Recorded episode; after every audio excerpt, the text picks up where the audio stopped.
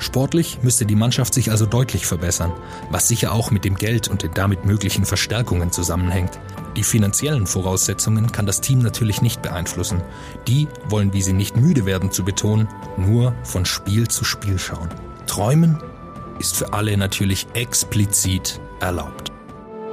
3, 2, 1.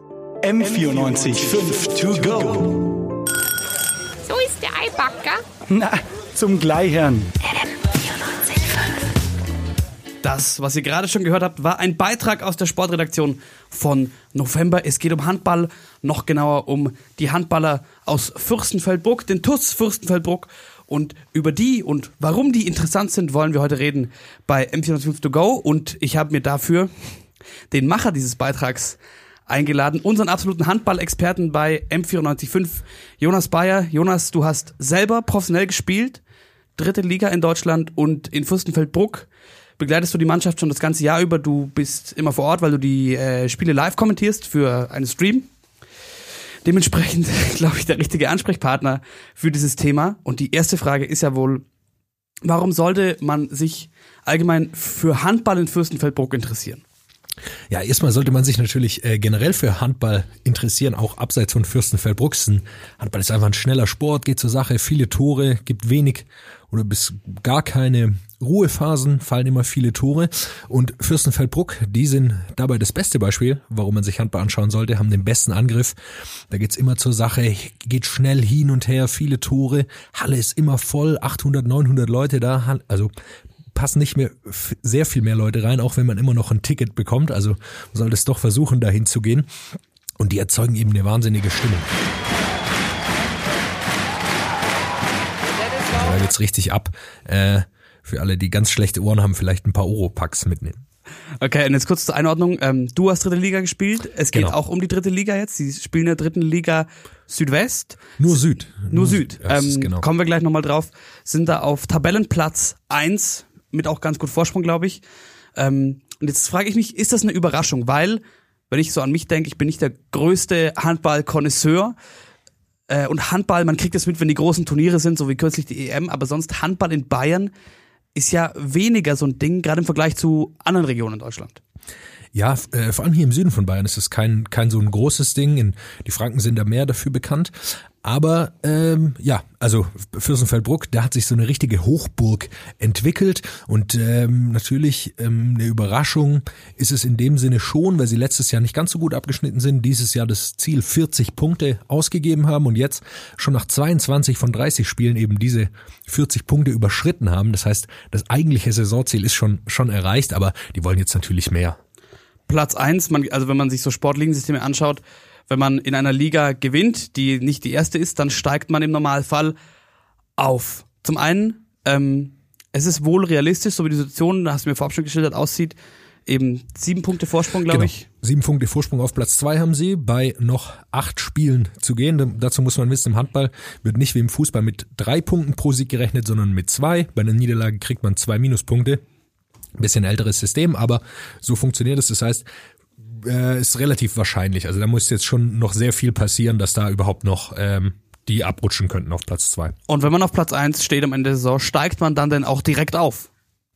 Leider nein. Äh, die schlechte Nachricht für alle Fürstenfeldbruck-Fans oder die sich zweite Liga Handball hier äh, in der Region München wünschen.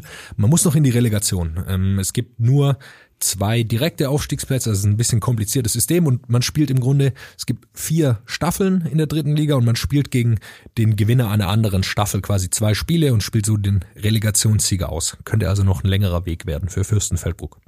Und selbst wenn man den beschreitet, und so bin ich drauf gekommen, wir haben darüber gesprochen hier bei M45, es gibt ein großes Problem abseits des Sportlichen, da könnten wir, glaube ich, jetzt allein einen Podcast füllen, um die Mannschaftssituation, es gibt ein paar Verletzte etc.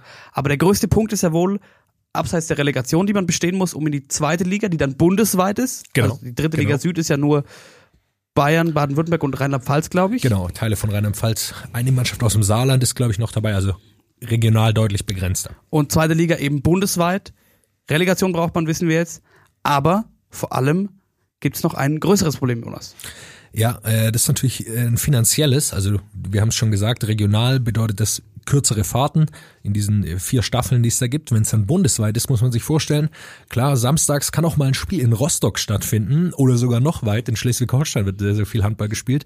Das heißt, da kann man natürlich, wenn man ernsthaft versucht zu gewinnen, kann man sich vorstellen, kann man nicht am gleichen Tag anreisen, sondern man muss am Tag vorher anreisen, ein Hotel bezahlen, weil sonst äh, ich kann es aus eigener Erfahrung sagen, sechs Stunden im Bus sitzen und dann Leistungssport machen, äh, das funktioniert nicht wirklich. Man braucht da diesen Tag oder einige Stunden Pause, um, um da überhaupt die Leistung bringen zu können. Das heißt, das wird schon sehr, sehr viel teurer. Man muss Hotels für die ganze Mannschaft bezahlen, für die Betreuer, für die, für die Trainer. Und der zweite Punkt ist, äh, es kann auch zu Spielen äh, kommen, die freitags sind. Das heißt, für alle Leute, die arbeiten, äh, keine gute Situation. Das heißt, man Also muss, sind nicht alles Profis in dieser genau, Mannschaft. also man muss wissen, Fürstenfeldbruck ist auch, hat selbst in der dritten Liga einen, den, einen der kleineren Etats. Selbst da sind sie nicht der, der Primus. Und man muss es irgendwie schaffen, den Spielern ja einen Ausgleich zu bieten dafür, dass sie Urlaub nehmen müssen. Die Vorbereitung, da muss man ins Trainingslager fahren. Das heißt, der Urlaub muss danach ausgerichtet werden. Da muss man ja schon irgendwie einen finanziellen Ausgleich bereitstellen dann. Und äh, daran arbeiten sie gerade. Und das ist natürlich ein Part. Man muss die, die Mannschaft finanzieren können, Ja. die Infrastruktur für das Ganze. Ähm, und du hast am Anfang schon mal gesagt, die Halle platzt aus allen Nähten. Da könnte ich mir vorstellen, dass wenn es nochmal eine Liga hochgeht, dass das auch zu einem ernstzunehmenden Problem äh, sich entwickeln könnte. Wie sind denn da die Überlegungen? Wie, was, was, wie möchte man denn oder wo möchte man denn spielen, wenn man aufsteigt? Naja, aktuell äh, wird man wohl in der, in der Halle weiterspielen, in der man jetzt ist. Die ist in Fürstenfeldbruck. Es gab Überlegungen, ähm, mit den Herrschinger Volleyballern, die spielen in der ersten Liga im Volleyball zusammenzugehen und mit denen zusammen eine Halle zu bauen. Die haben sich jetzt aber verabschiedet, spielen hier in München im Audi Dome ab dieser Saison. Das heißt, diese Überlegungen sind vorerst mal beendet für Fürstenfeldbruck und jetzt versucht man selber ein bisschen eine Halle äh, quasi eine neue Halle zu bauen. Das ist aber natürlich ein sehr langwieriger Prozess, also das ist nicht realistisch da irgendwie nächste Saison zu spielen. Das heißt, die müssen auf diese Halle, in die sie jetzt sind, ähm, wo maximal 900 Leute reingehen, äh, da werden sie äh, ja dra- drauf zurückgreifen müssen. Es gibt aber natürlich noch einige Sachen, die sie verändern müssen. Also für die zweite Liga und nur um es äh, zu sagen, da muss dann, glaube ich, drei Stunden vorher die Halle komplett frei sein. Von darf kein Spiel vorher stattfinden. Es muss ähm, da die Bänke direkt vor der Tribüne stehen, muss die erste Reihe gesperrt werden zum Beispiel. Also da gibt's einige so so Dinge, äh, die sie verändern müssen. Neuer Boden zum Beispiel muss in die Halle, der ist zu alt. Ähm, also da gibt's einige Sachen, die sie verändern müssen, die auch nochmal Geld kosten, wo man dann auch auf die Stadt zurückgreifen muss, um, um zum Beispiel den neuen Boden zu finanzieren. Also alles in allem geht's überall ums Geld. Und als kleinerer Sportverein, so wie Fürstenfeldbruck, man denkt ja immer dann direkt an Sponsoren in den Dimensionen. Man kennt es vielleicht vom regionalen Fußballverein auch so. Man hat vielleicht das örtliche Autohaus, ein Restaurant Ja. und einen Handwerksbetrieb als Sponsor. Da muss man jetzt natürlich größer denken. Wie will Fürstenfeldbruck das anstellen? Wie wollen sie neue Sponsoren generieren oder generell an das Geld kommen, das sie benötigen? Also du hast schon gesagt, äh, Sponsoren spielt sicher ein Punkt. Ähm, zweite Liga natürlich noch eine größere Reichweite. Man muss zum Beispiel einen Livestream anbieten, mehr Leute schauen sich das an, es kommen noch mehr Leute in die Halle, die Stimmung ist gut, da wollen natürlich auch Sponsoren dran teilhaben, sich damit irgendwie verknüpfen mit dieser super Stimmung, die da in Fürstenfeldbruck entstanden ist.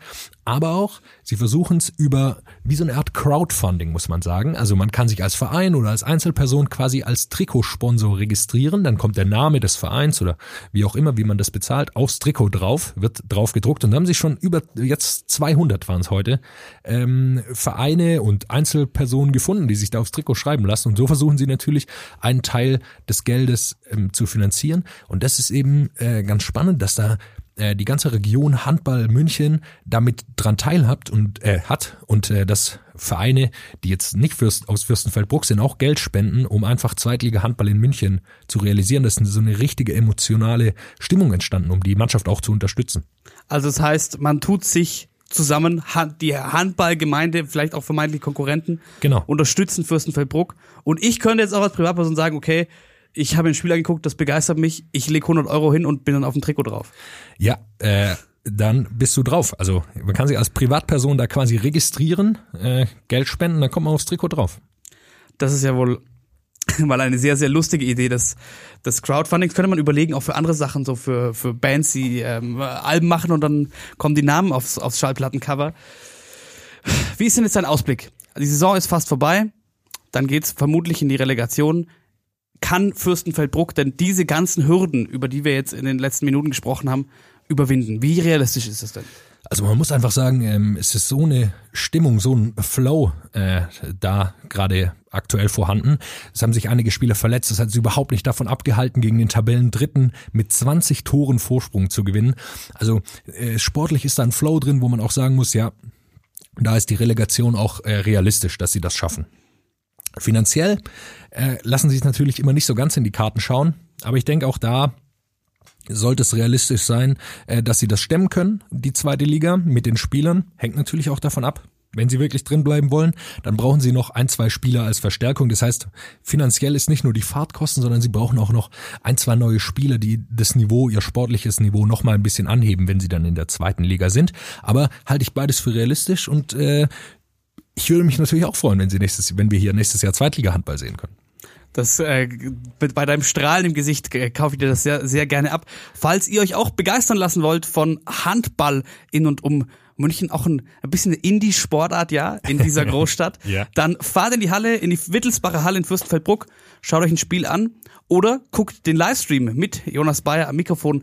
Den verlinken wir euch noch hier. Danke, Jonas. M94 5 to go.